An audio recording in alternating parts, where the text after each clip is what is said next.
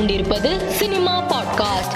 பெரியார் சிலை குறித்து அவதூறு கருத்து தெரிவித்த புகாரில் தலைமறைவாக இருந்த சண்டை பயிற்சி கலைஞர் கனல் கண்ணனை பாண்டிச்சேரியில் சென்னை மத்திய குற்றப்பிரிவு போலீசார் கைது செய்துள்ளனர். ஜீது ஜோசப் இயக்கத்தில் மோகன்லால் மீனா ஜோடியாக நடித்து இரண்டாயிரத்தி பதிமூன்றில் திரைக்கு வந்த திருஷ்யம் மலையாள திரைப்படத்தின் மூன்றாம் பாகத்தில் மீண்டும் மோகன்லாலுடன் மீனா இணைய உள்ளதாக தகவல் வெளியாகியுள்ளது. அரவிந்த் சுவாமி குஞ்சாக்கோ இணைந்து நடித்துள்ள ரெண்டகம் திரைப்படம் வருகிற செப்டம்பர் இரண்டாம் தேதி வெளியாகும் என படக்குழு அறிவித்துள்ளது. ஹிந்தி நடிகர் ஹிருத்திக் ரோஷன் மும்பையில் லால் சிங் சத்தா படத்தை பார்த்துவிட்டு படம் சிறப்பாக உள்ளது என்றும் படத்தை அனைவரும் பார்க்க வேண்டும் என்றும் சமூக வலைதள பக்கத்தில் பதிவிட்டுள்ளார்.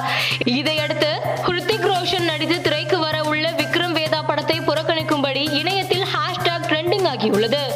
அமீர்கான் படத்தை ஆதரித்த விளைவை சந்திக்க தயாராகுங்கள் என்று ஹிருத்திக் ரோஷனை கண்டித்து பல பதிவுகள் வெளியிட்டு வருகிறார்கள். கிரிக்கெட் விளையாட்டை மையமாக கொண்ட புதிய படத்தை இயக்குனர் ப. ரஞ்சித்தின் நீலம் புரொடக்ஷன்ஸ் தயாரிக்கிறது. இப்படத்தை ப. ரஞ்சித்தின் உதவி இயக்குனர் ஜெயக்குமார் இயக்குகிறார்.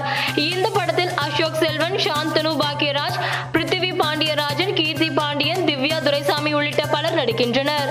இசையமைப்பாளரும் மாநிலங்களவை நியமன எம்பியுமான இளையராஜா எழுபத்தி ஐந்தாவது சுதந்திர தின விழாவை திருவண்ணாமலையில் உள்ள ரமணா ஆசிரமத்தில் தேசிய கொடியை ஏற்றி மரியாதை செலுத்தினார்.